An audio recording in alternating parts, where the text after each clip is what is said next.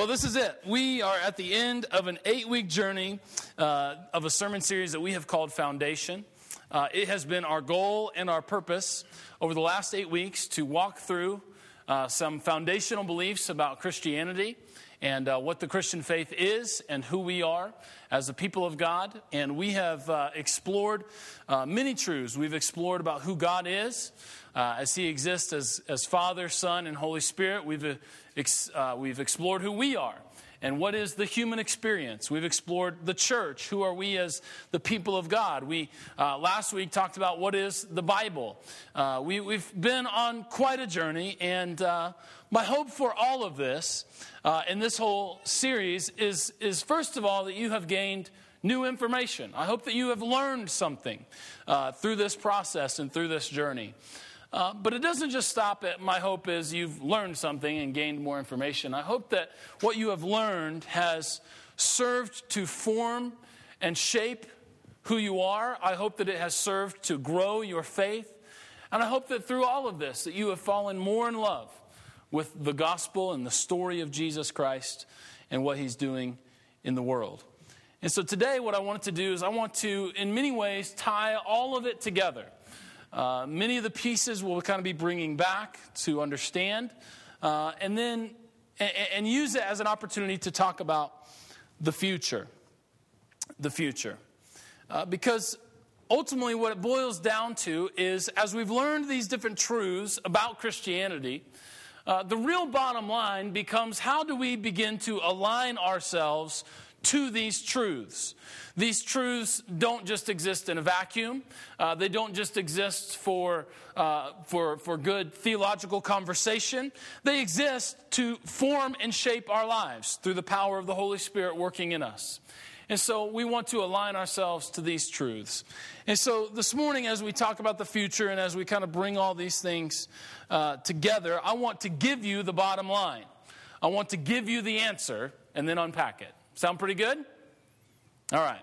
So here it is uh, when we talk about the future. Central to the Christian faith is the belief that God is bringing about a brand new world and it is bursting forth right in the middle of this one. That is to say, that hopefully you caught on to a theme about the, the music that we sang this morning.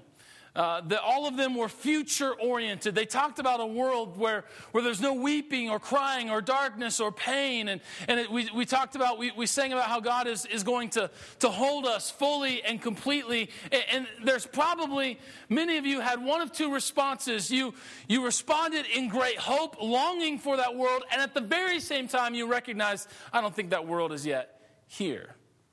And so we sang about what is to come. But we also sang about a truth that this world that we described is not just relegated to the future, but that it is right now breaking in. That this new world that God is building is right now bursting in our midst.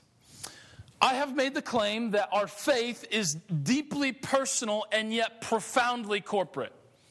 And I want to unpack that just a little bit this morning because when we talk about the future, we have to understand what God is doing for us personally and what God is doing for us in, uh, in the world and for us personally. And so, what I tried to say uh, in the salvation message is that God is, is doing something profoundly in us and for us. And that is to say that the way in which we have seen salvation is often as a personal transaction between us and God. That if we just place our faith in God, then, then we were, we'll, be, we'll be good, we're, we're seen in right light, and all of these things. And what I tried to say in our message about salvation is that yes, this is absolutely true. But what we often leave out is that God is doing something grand, on a much grander scale, that the effects of our sin have reached beyond just ourselves and into creation itself.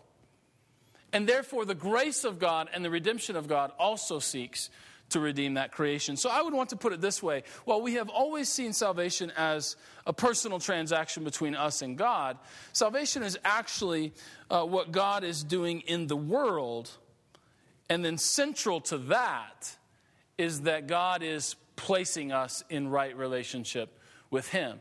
In other words, your personal salvation has within it a context of the redemption of the world and what God is doing, broadly speaking. Does that make sense? And so our, our faith is both profoundly personal.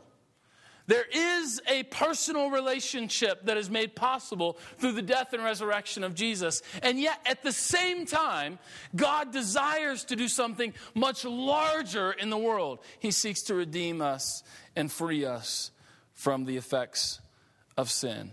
And so, what He has done is He has called together a group of people called the church that would go out into the world and proclaim the good news of this redemption. And so, the questions that I want to ask and, and, and try to seek to explore or answer, and kind of the roadmap that I want to do this morning is then uh, how do we get there? And what does this new world look like? And what does this new world look like? We have used as the, as the structure for our topical study our belief statement as a church. And uh, our belief statement ends with this phrase We believe Christ will return to complete his work of redemption in the world and to judge the living and the dead. We believe that Christ will return as king to complete his work of redemption in the world and to judge the living and the dead. So let's unpack that a little bit. Uh, the first phrase, we believe that Christ will return as king. Uh, many of you will, will immediately respond, well, wait, wait a second, isn't Christ already king? Isn't Christ already fully in charge? Uh, yes, Christ is the king, but we have to recognize that in his kingship, his will, the will of the king, is not always being done in the world. Did you know that? Some of you have, have been taught that everything that happens in the world is precisely as God intends it. So if you find yourself in a difficult spot, if you find yourself grieving the loss of a relationship, if you find yourself uh, grieving the loss of a loved one, or whatever it is, whatever challenge you may be facing, you have probably heard that this was God's plan for you.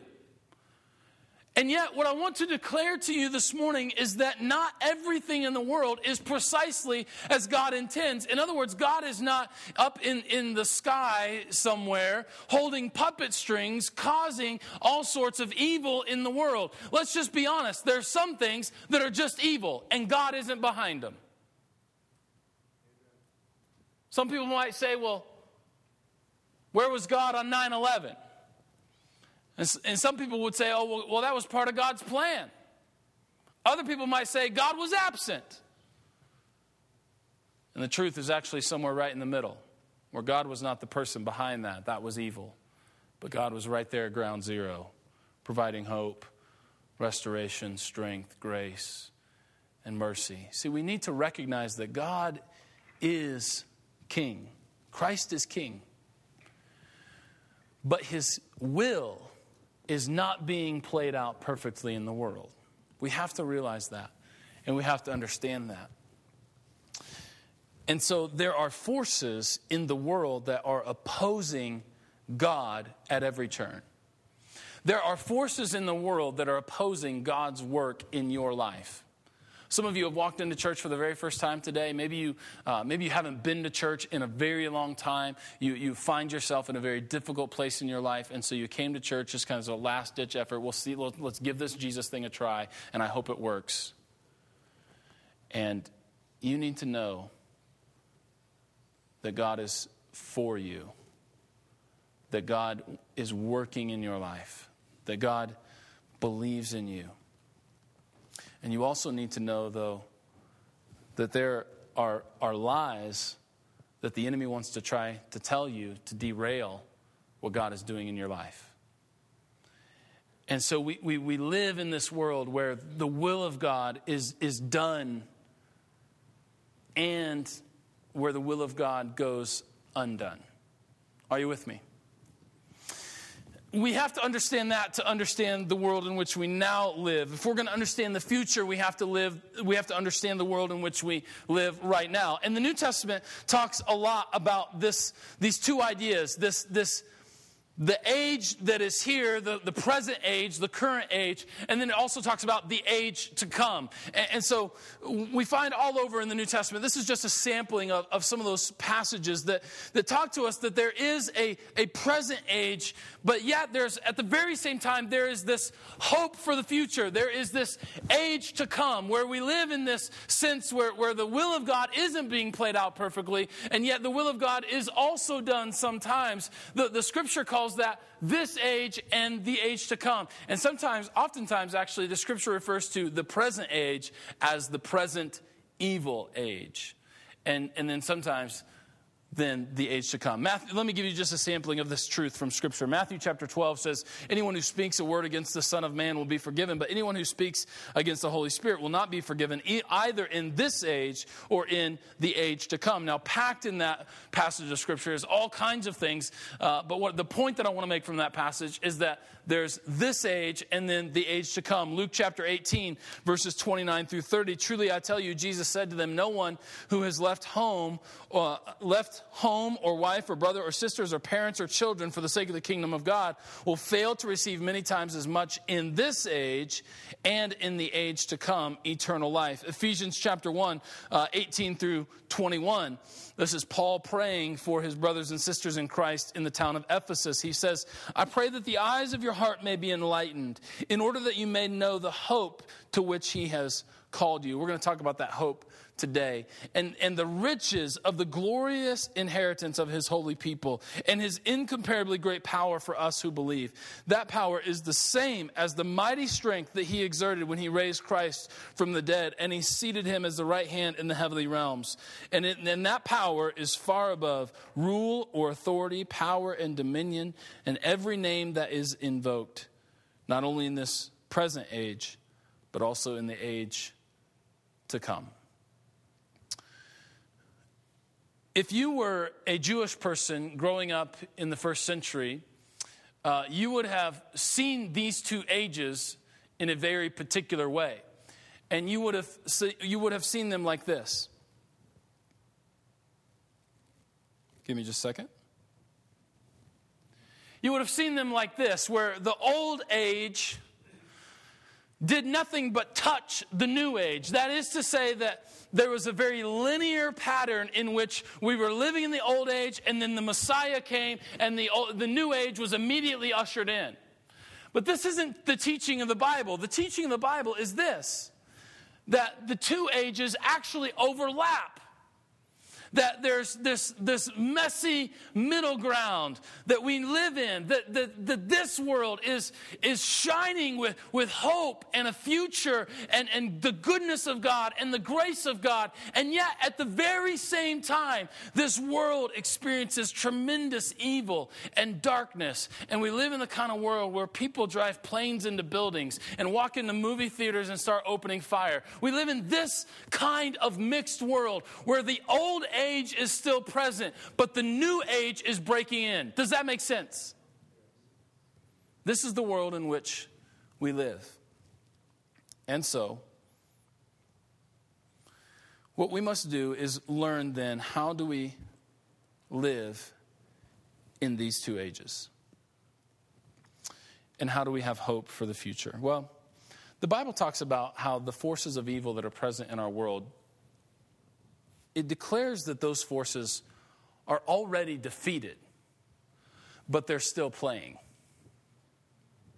They're already defeated, and yet they're still present. And that is to say that, that, that although evil is still here because we live in the middle of the ages, there will come a day in the future where evil is swallowed up by the new age. This is a tremendous hope for you and I.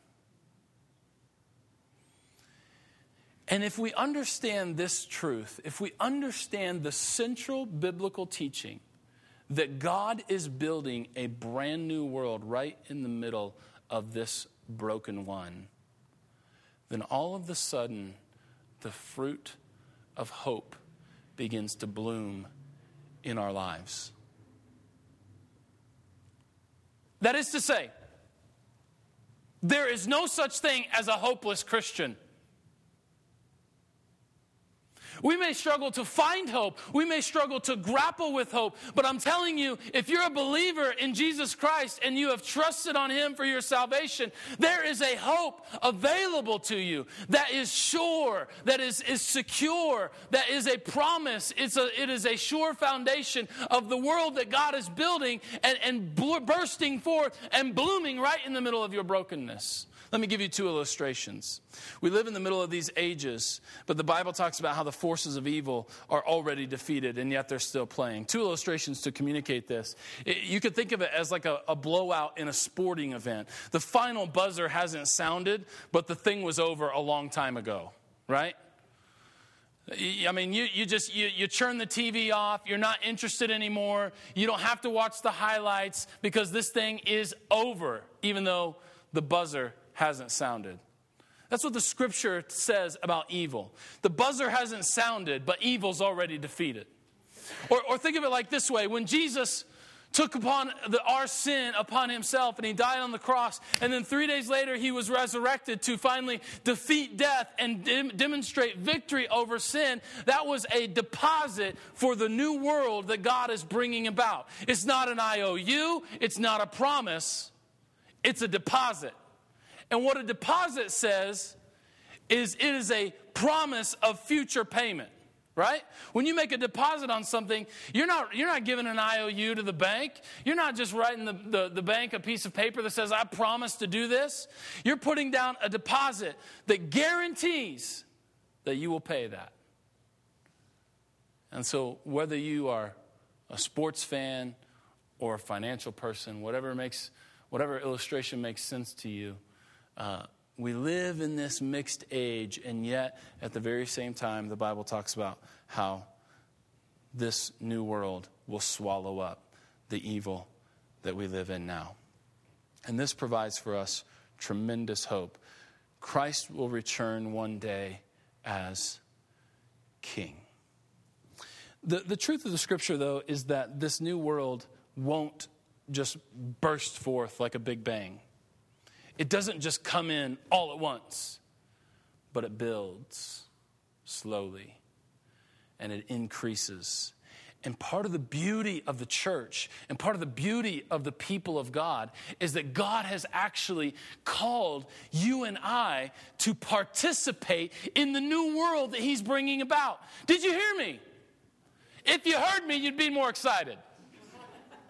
So I'll say it again. God has called you and I to participate in the new world that He's bringing about. God is in, God is not just saying, "Hey, believe in me," and then and then you're just you're off the hook. He says, "Place your trust in me," and then with that is an invitation to go and build a brand new world.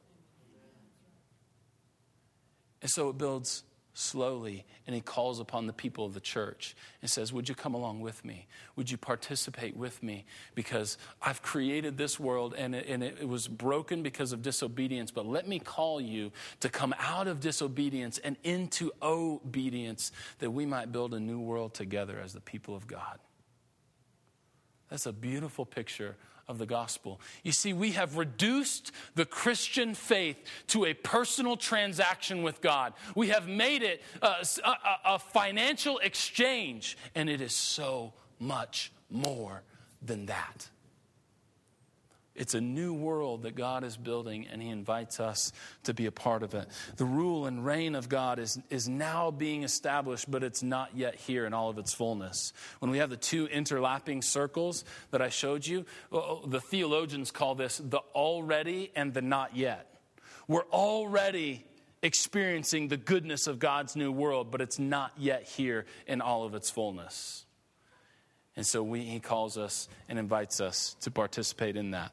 And so this is why uh, when Jesus tells parables about the kingdom of God, he uses parables and, and descriptions, and he says the, the kingdom of God is like a mustard seed that a man planted in his field. And though it was the smallest of all the seeds, when it grows, it becomes the largest of the garden plants.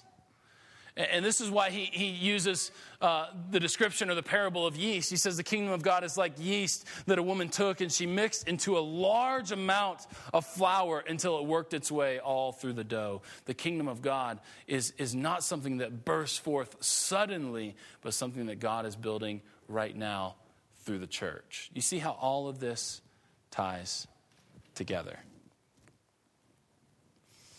And it ties together because like I've said all along, the gospel isn't just a set of independent truths that don't intersect or interact with one another. The gospel is a story, it's an arc, and we must place ourselves within that. And so, Christ will come to finish his work of redemption in the world. We, we state it that way in our belief statement because it, we believe, and implicit to that is this truth his work of redemption in the world has already begun.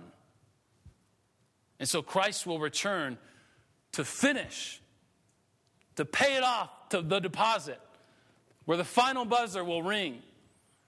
And finally, Christ and his will will be done completely and perfectly in the world to fully establish his kingdom. Is that good news? Well, we're not done yet.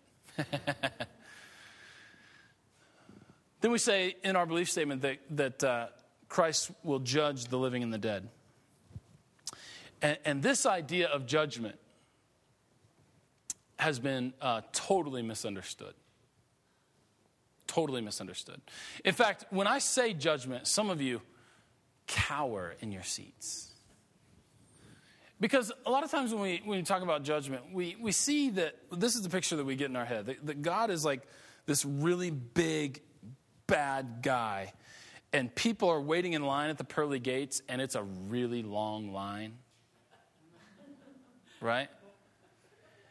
And then, and then the, the way that we picture judgment is that God saying with a smile on his face, To hell with you, and you, and you, as though God likes that. Right? That's the we, when we think of judgment, we think that God puts his, his bad guy hat on, right? We like we read the New Testament, we're like, God is love. And we talk about grace and mercy and forgiveness and all this, and then and then it's like, oh, judgment. That's like that's like the mean guy God. It's like it's like the Old Testament God came back all of a sudden, as though the Old Testament and the New Testament and the God of judgment are different gods. This is how we've understood it. And so let me, let me just really briefly talk to you about judgment. I want, to, I want to change your view of judgment this morning. And I want you to think of judgment not as God with, as, as, a, as a big, mean guy, but as I want you to think of judgment as a sorting out. As a sorting out. The Bible also tells in, in Matthew chapter 13 of a parable where the kingdom of God is like a net where it catches all kinds of fish. And once they're brought on shore, there's a sorting out of the fishes. I want you to think of judgment as a sorting out. In order to bring about this new world that God is building, and in order to fully defeat evil, God has to put an end to evil once and for all. There has to come a point in history where evil no longer is present or playing the game. Do you understand? That make sense? I mean, there has to come this point where evil is finally defeated. It's already defeated, and yet there has to come a point where that, where that defeat is solidified, applied, made real in our lives. And this is the judgment of God. Judgment is not is not a movie screen in heaven playing for all to see of every bad thing you've ever done in your life. Have, has have anyone ever told you that?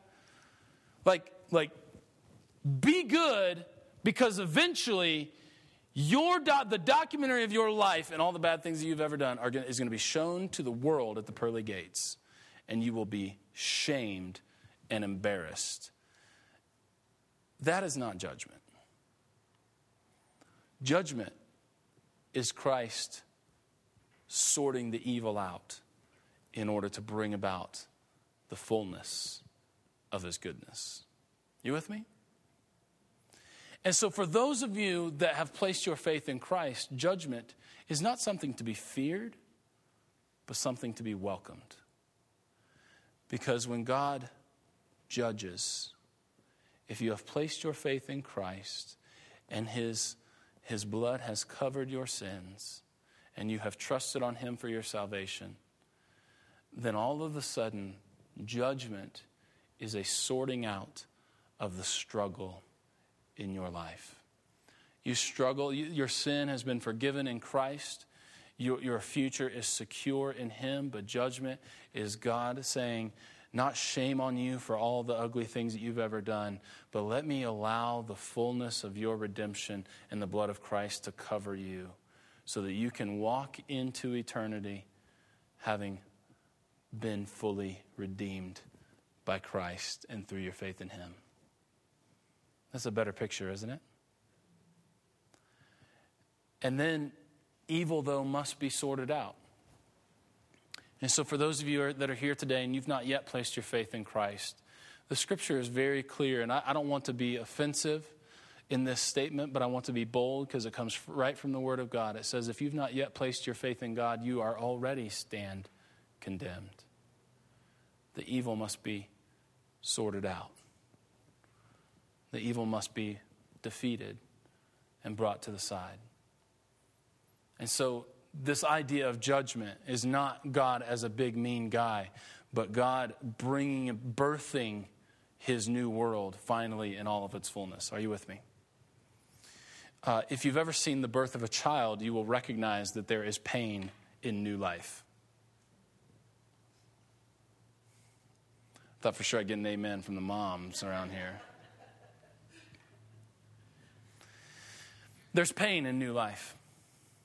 And, and, so that doesn't mean that judgment is like this, this oh happy day or, or all this, you know, things to, to, to be giddy about. But at the same time, if we see judgment as this sorting out, then the people of God ought to welcome judgment because it will sort out all the evil, all the struggle in our lives. And yet, for those who have not yet placed your faith in Christ, the scripture says you already stand condemned.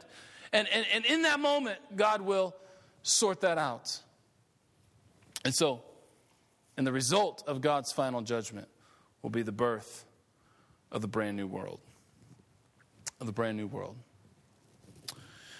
Well, let's talk about this new world. Um, you have been told, I would imagine, that this new world that God is, is bringing about um, is most likely has another geographical location within our time space universe. That is to say, that the many times you have been told that God will scrap this earth and in favor of a new one that is somewhere else. And most often in Christian popular culture, what we talk about is that being up. And so, implicit to that statement is that if, if you were to go high enough, long enough, you would eventually run into the heavenly city.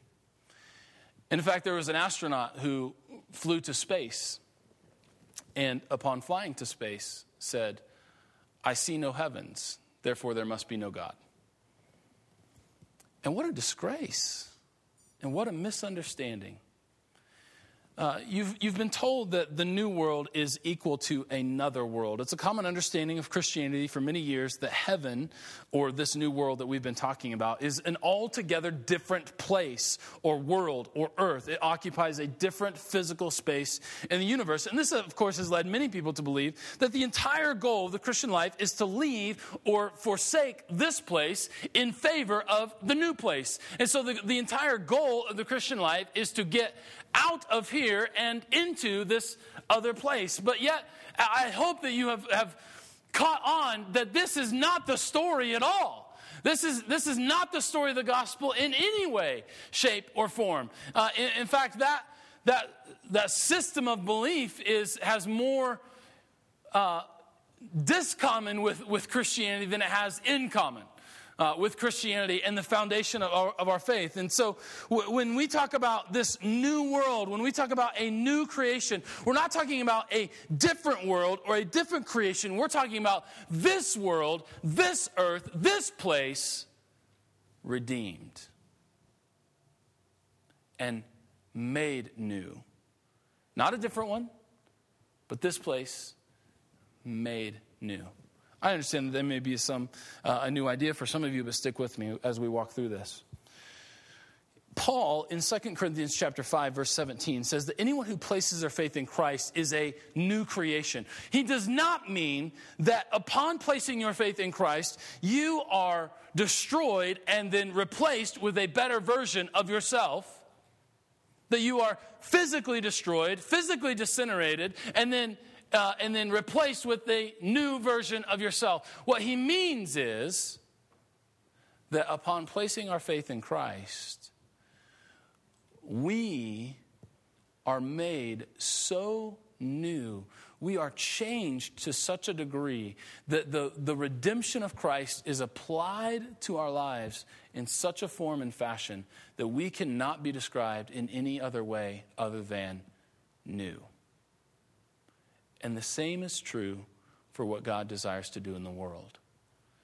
For any of you who have placed your faith in Christ, you are a new creation. And remember, salvation is not just about a personal transaction with God, but central to that is what God is doing in the world. And then inside of that is that we are made in right standing before God. The same is true here. We're not, when we talk about a new world, we're not talking about a different world. We're talking about this world redeemed. And so it is not in the heart of God to destroy this place in favor of a new place. It is, uh, it is in the heart of God to redeem this place. For those of you who are people of faith and you have experienced God's redemption, you realize that placing your faith in Christ and being made into a new creation isn't always easy. It's glorious and it's beautiful, but it isn't easy. Some, some of you have been, have been sold Jesus as though Jesus were a product that you could like wipe on your life and then everything would be fine, right? You've heard that? And, and, then, and then it's like sermons sound like infomercials for Jesus. Uh, eh, but but anyone who has walked through it knows that God forming us and shaping us and working in us to bring about this new person is often difficult. That redemption isn't always easy. It's beautiful, it's glorious, but it isn't always easy. And so it is with bringing about the new world. Bringing about something new requires work and surrender. And it requires that you forsake some things. And it can be difficult, but so it will be with the world. And so, if we believe this, this idea that the, the God's new world is actually replacing this world and this world will be destroyed uh, rather than redeemed, then the goal is to get out of this place and get into that new place, right? I mean, that would be obvious. But if we understand that, that the story talks about the redemption of this place, then all of a sudden that leads not to evacuation, but that leads to commission. Commission.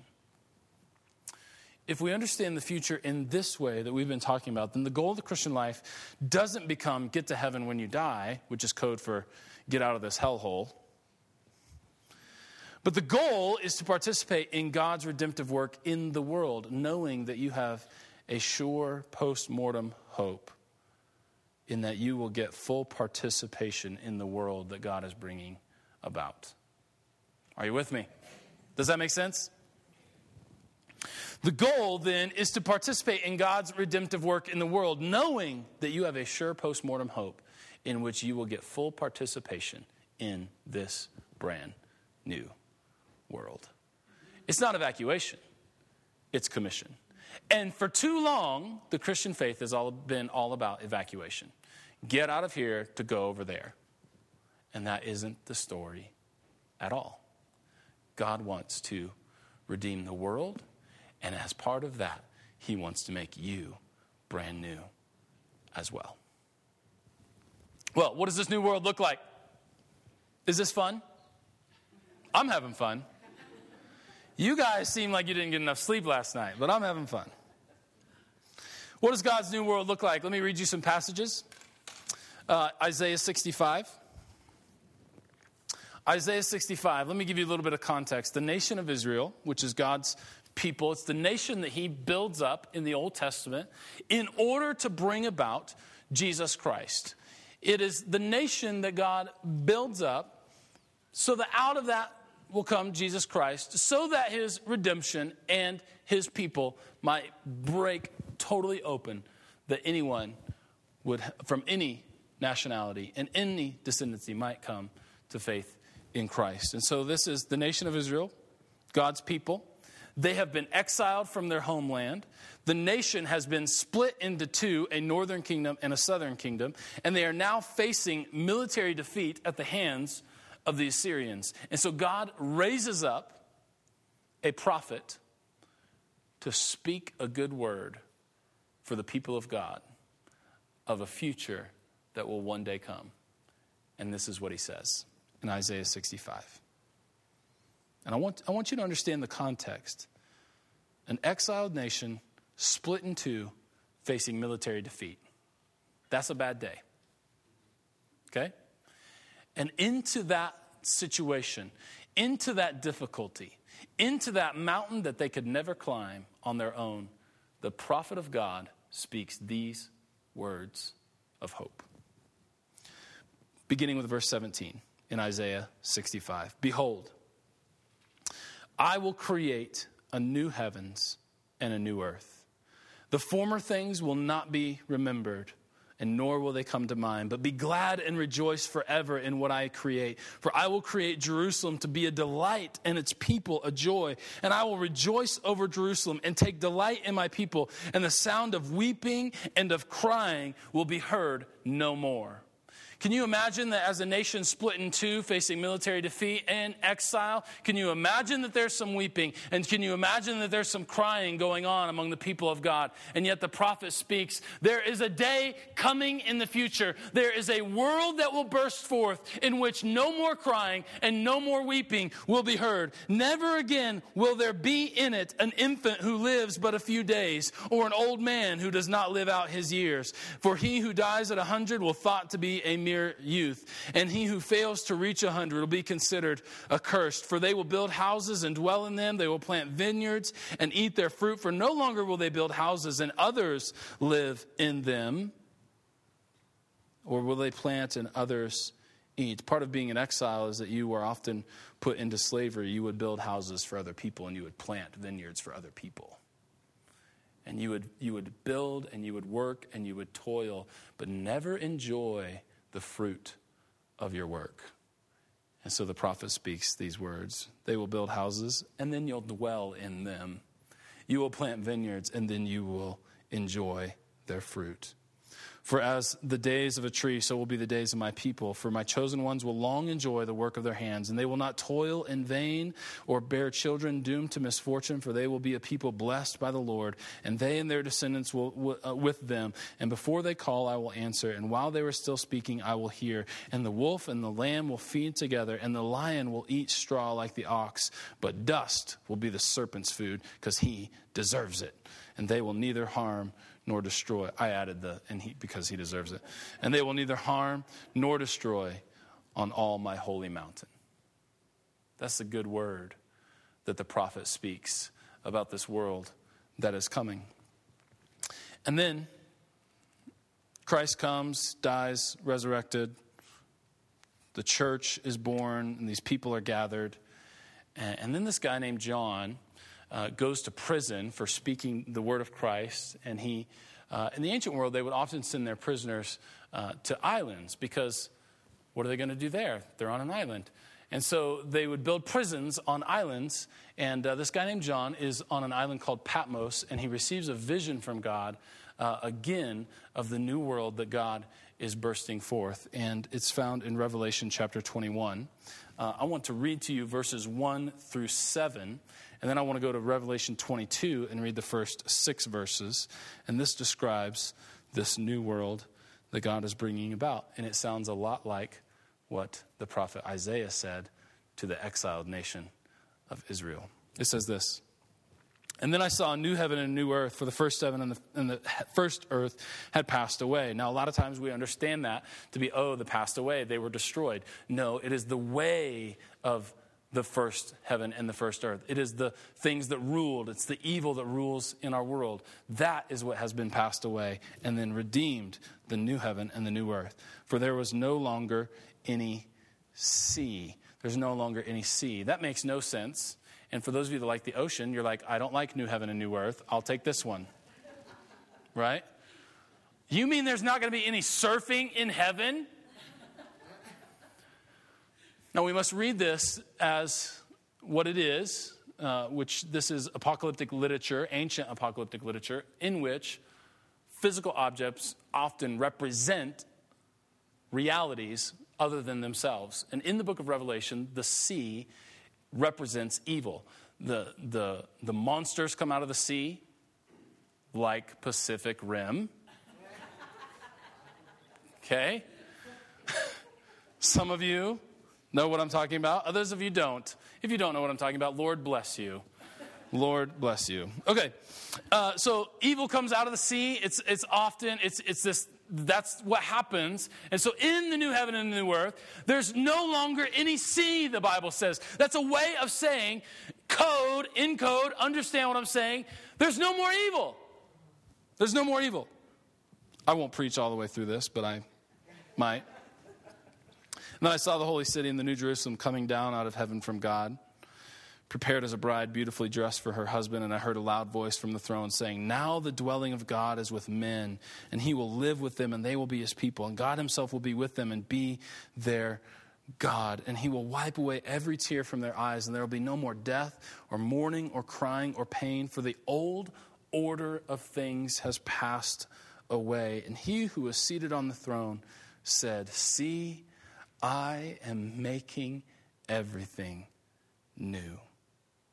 And then he said, Write this down, for these words are trustworthy and they're true. And he said to me, It is done, for I am the Alpha and the Omega, the beginning and the end. To him who is thirsty, I will give to drink without cost from the spring of the water of life. To anyone who is thirsty, I will give drink without cost from the spring of life. Turn over to chapter 22. This is what God's new world looks like. And then the angel showed me the river of the water of life, and it was as clear as crystal, flowing from the throne of God and of the Lamb down the middle of the great street of the city. And on each side of the river stood the tree of life, bearing 12 crops of fruit and yielding its fruit every month. And the leaves of the tree are for the healing of the nations and no longer will there be any curse. The last time that we heard about a curse on the tree of life is in the Garden of Eden in Genesis. And then we get to the very, very end, and the curse is removed. No longer will there be any curse. The throne of God and of the Lamb will be in the city, and his servants will serve him, and they will see his face, and his name will be on their foreheads. In the book of Revelation, the mark that you bear on your forehead is a way of speaking about allegiance. And so when it talks about the mark of the beast on their forehead, it's where does your allegiance lie? Do you hold your allegiance to the evil one? And then just a couple verses later, it talks about how the people of God were marked on their foreheads. It, it's not about uh, it's not about having a mark, it's whose mark do you bear. And so here it says, they will see his face, and everyone in the city will bear the name on their forehead, will hold their allegiance to his name. And there will be no more nights, for they will not need the light of the lamp or the light of the sun, for the Lord God will give them light, and they will reign forever and ever. And the angels uh, said to me, These words are trustworthy and true. The Lord of God, of the spirit of the prophets, sent his angel to show his servants the things that must soon take place. I read those passages slowly because I want to, I want to allow them to sink in. Church, I want you to hear the good news of the future. I want you to know and to understand that because of the future that is secure in Christ, you and I can walk through any situation and maintain our hope. Are you with me? We have reason for hope. We don't have to search for hope. We don't have to grapple for hope. Hope is given to us in the story of the gospel and through faith in Christ. That if we believe that this is what is happening, if we believe that his new world is bursting forth, that a deposit has been made, that the victory has already been won, then you and I can walk through any situation with grace, with mercy, with forgiveness, with hope secure in our lives. That's why I said earlier there's no such thing as a hopeless Christian because the story, the, the story of uh, and where it's headed, the future that is secure in this story gives us a sure foundation for our hope. This is the kind of world that God is building, and this is where our hope finds its home. I don't know where you've placed your, your hope.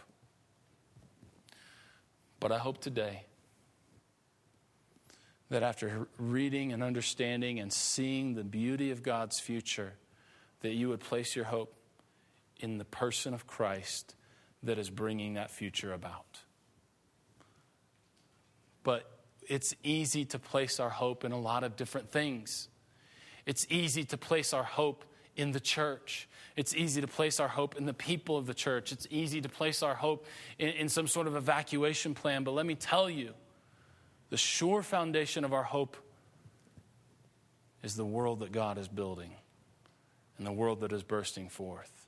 And it's this kind of world that we read about, where the curse on the tree of life is lifted, where there's no more crying or pain or, or, or darkness. The evil has been totally defeated. The question then for you and I, and what this means ultimately for us, is that we have to ask ourselves how do I live right now in ways that will lead me to this future? How do I participate in the work that God is doing in the world to bring about this future? If that's where the story is headed, and we talked about in the Bible passage that I need to find myself in the story. If that's where the story is headed, what part can I play to help get us there? And if the Bible talks about that there's a future in which no one will go thirsty, then it ought to be the work of the church to go and provide clean drinking water to people who don't have it in the world. If it's the, the sure future of the world that God is bringing about, that no one will go hungry because the tree of life bears its fruit once a month, then we ought to be about the business of feeding those who are hungry. If the Bible talks about a world that is secure in which every need will be supplied, then the church ought to be going about the work of supplying needs, like school supplies to children whose parents can't afford it. This is the work that we ought to be about. How do we live right now that will lead us to this future? What does the reign and rule and way of God look like when I am wronged, when I'm hurt, when I experience injustice? For we have a hope that will carry us through everything. Back in the sermon on, on the human experience, I said that there's uh, a human cycle. There's innocence, and then there's a wounding because of sin, and then there's struggle. And I said that in Christ, the, the capital S struggle can end, but, but because we're human, there will always be a little s struggle. That, that will always be, be grappling back and forth between what, what we want and what God wants, and, and, and doing that, that, that dance between those things. And, and, and the, the reality is that in God's new world, the little s struggle will end. All the, the evil will be purged, sorted out, and no longer a reality in our life. And so we are invited to participate in the ongoing creative work of God and what He desires to do in the world. Is that good news? I hope that as we've walked through this series, that you have found hope being birthed in your heart in brand new ways. I hope that you have heard things that have challenged previous assumptions. I hope that you, I hope that the Spirit of God has worked in your life to form and shape your faith in a way that will be a brand new start. But not only is the gospel a story, but the gospel is ultimately also an invitation. And so I would invite all of you to not only find your place in the story, but to align yourself with these truths. Thanks for listening to the Emmaus Road podcast. We hope this message has been encouraging to you. If you'd like to support the ministry of Emmaus Road, you can do so online. Just visit theroadfc.org and click Online Giving.